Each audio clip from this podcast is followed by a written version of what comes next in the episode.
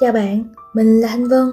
Chào mừng bạn đã đến với podcast Đứa trẻ tập đi, nơi mà người trẻ tìm thấy sự đồng điệu trong tâm hồn và được tiếp thêm sức mạnh sau những vấp ngã.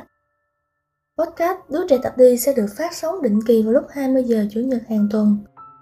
Và nếu có những ngày cảm thấy chênh vênh, đừng quên vẫn luôn còn một chốn sẵn sàng lắng nghe và thấu hiểu bạn, bạn nhé.